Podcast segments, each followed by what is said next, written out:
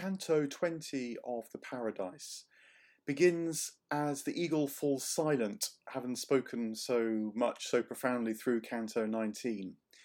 And what really comes across, I think, in this canto is the crucial importance of the desire and the openness to see more and more of divine life. This is really the central message now of the heaven of Jupiter that order is not just what seems settled, what seems immediate, what seems true.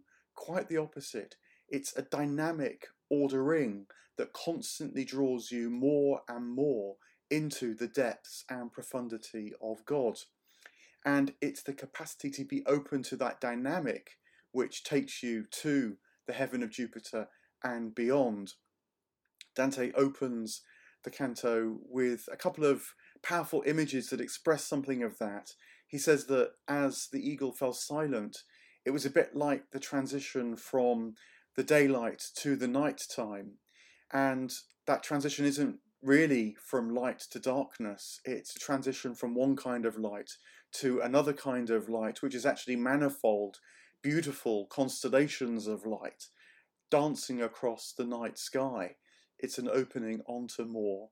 And then he says the eagle looked as if it was about to begin to speak again, as indeed it was, and as it began to ready itself to speak, Dante says it was like discovering a stream burbling through the woods, speaking of its source. So again, that sense of dynamic and motion and tracking something back and back and back, in and in and in, more and more and more to the source, which of course is the divine source. He says, even when it's lovely to be wrapped in the smiles of love as he was experiencing there, it was still like a kind of music. And of course, music is music because it's dynamic, because it's moving, because it's the multiplication of sounds and notes and melodies and harmonies into a whole, but that can constantly be drilled into and understood more and more that is very much what Dante is learning to see and enjoy and to ride here in the sphere of Jupiter. And then the eagle starts to speak. He knows what is still pressing on Dante's mind, which is this question of how those who didn't know of Christianity can be saved. This question of justice that really profoundly troubles Dante. And he's going to learn that it's right that it troubles him because the literal trite answer that those who don't know Christ can't be saved is actually going to turn out to be a misunderstanding of divine justice. It's by asking this question and leaving its literal answer, moving through a kind of tropological state where Dante's mind can open onto more, can have more revealed to it, that he gets the anagogic answer to this question, which is that Christ saves all, I think, because Christ, at the anagogic understanding, at the divine understanding, at the understanding that is on the cusp of what we humans can grasp at all, is precisely the Logos that runs through creation and which is the potential for more, is the potential for an ever further reaching incarnation, is the potential for more and more creation that knows no bounds. And so that dynamic, when understood properly, is precisely the dynamic which can bring more and more and more into the Christian fold. It's a Christianity beyond Christianity because Christ is so much more than the Christ as is often understood in the church. Christ is this love, which, this big theme in the Divine Comedy, of course, Dante's moved from the love that wants to possess, that wants to contain, that wants to have clear boundaries to hold off, um, the love which um, the Christ of the church is so often associated with. And instead, this is now the love that can carry, that can reach out, that when it is met by a desire for more, by a longing to be more open, by an expansiveness, by porous boundaries that reach further and further out in great ripples and circumferences, embracing even the whole cosmos. That is the Christ that Dante is now beginning to see more clearly and which is why the eagle in the previous Canto 19 had said it's only through Christ that people are saved. It's a kind of witty, um, paradoxical bit of dramatic irony. If you understand Christ properly, you'll understand that actually all potentially are saved because all, if they cultivate openness, desire, and yearning, will be able to receive the reality that is the Christ reality, as Christianity would put it. So the eagle speaks again, and it says to Dante, Focus now on my eye.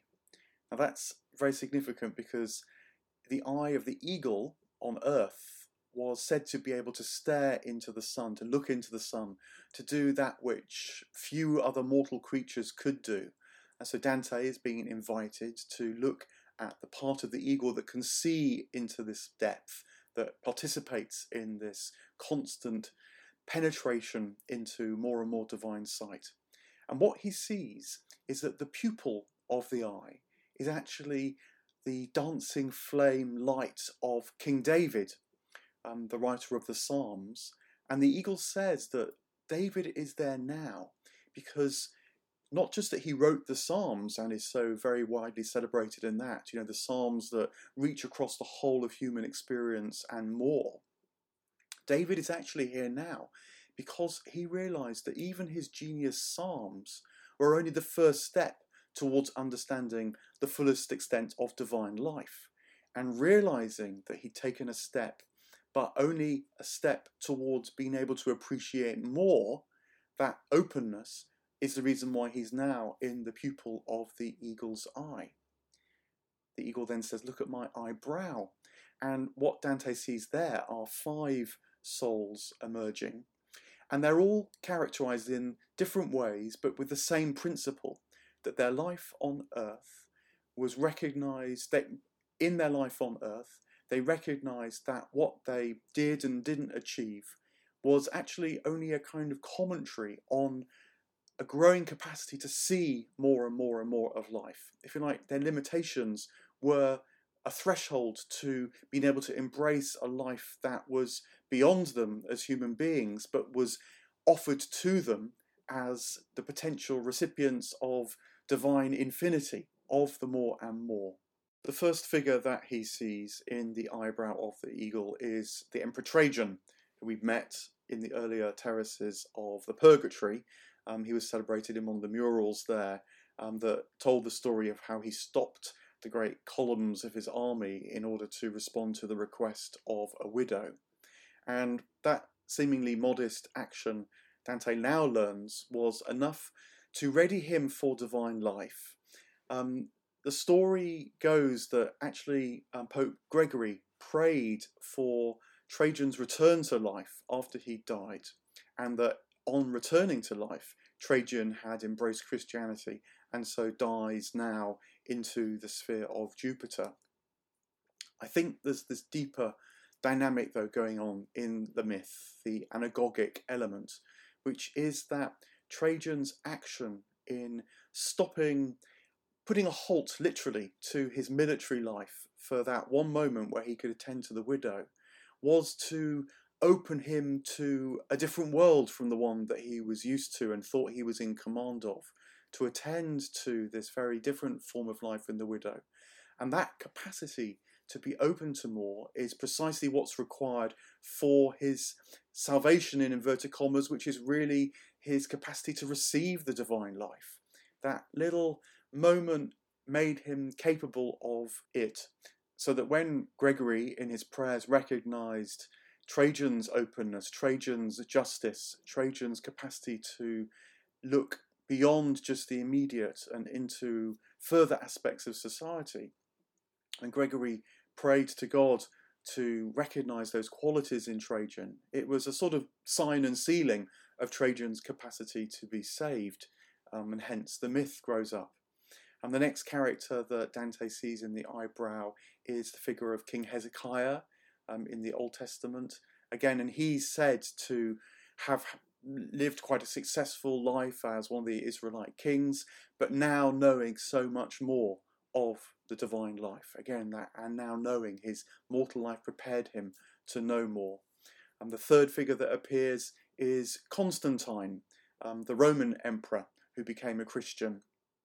Um, Dante hears the eagle say that Constantine's move to Byzantium, leaving Rome to the popes, was done with good intentions and yet was a complete disaster.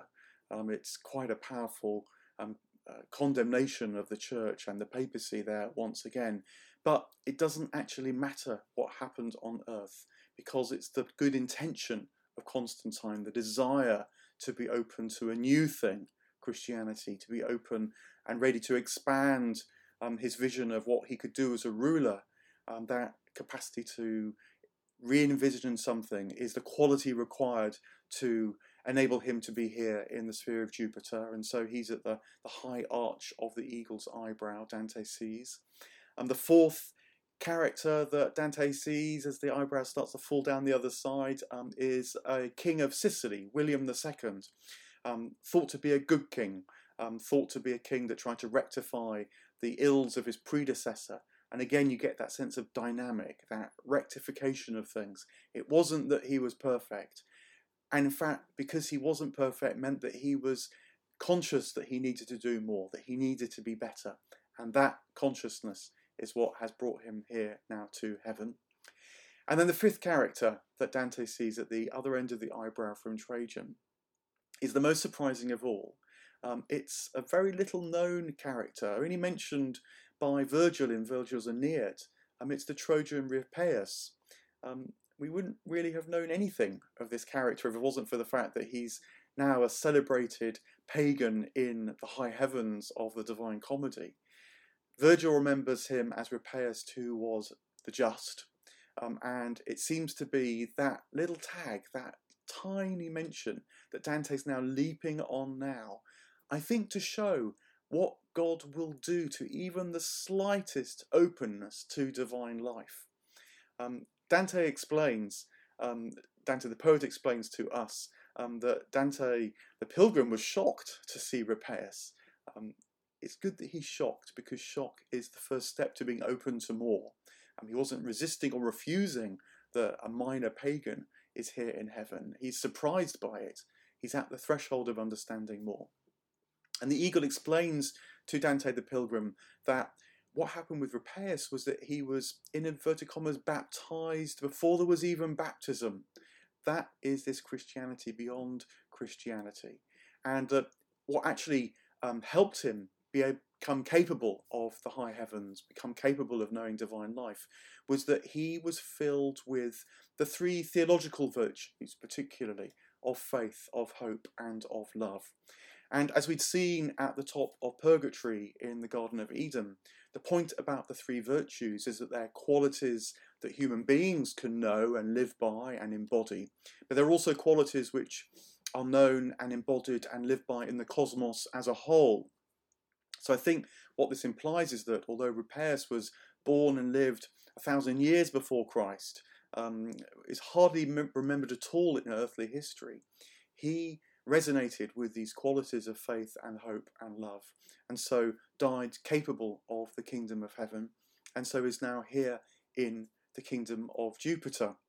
The eagle puts it straight to Dante. It says that the kingdom of heaven is prepared to suffer violence, meaning a violence to what human beings take to be God's will who's in, who's out.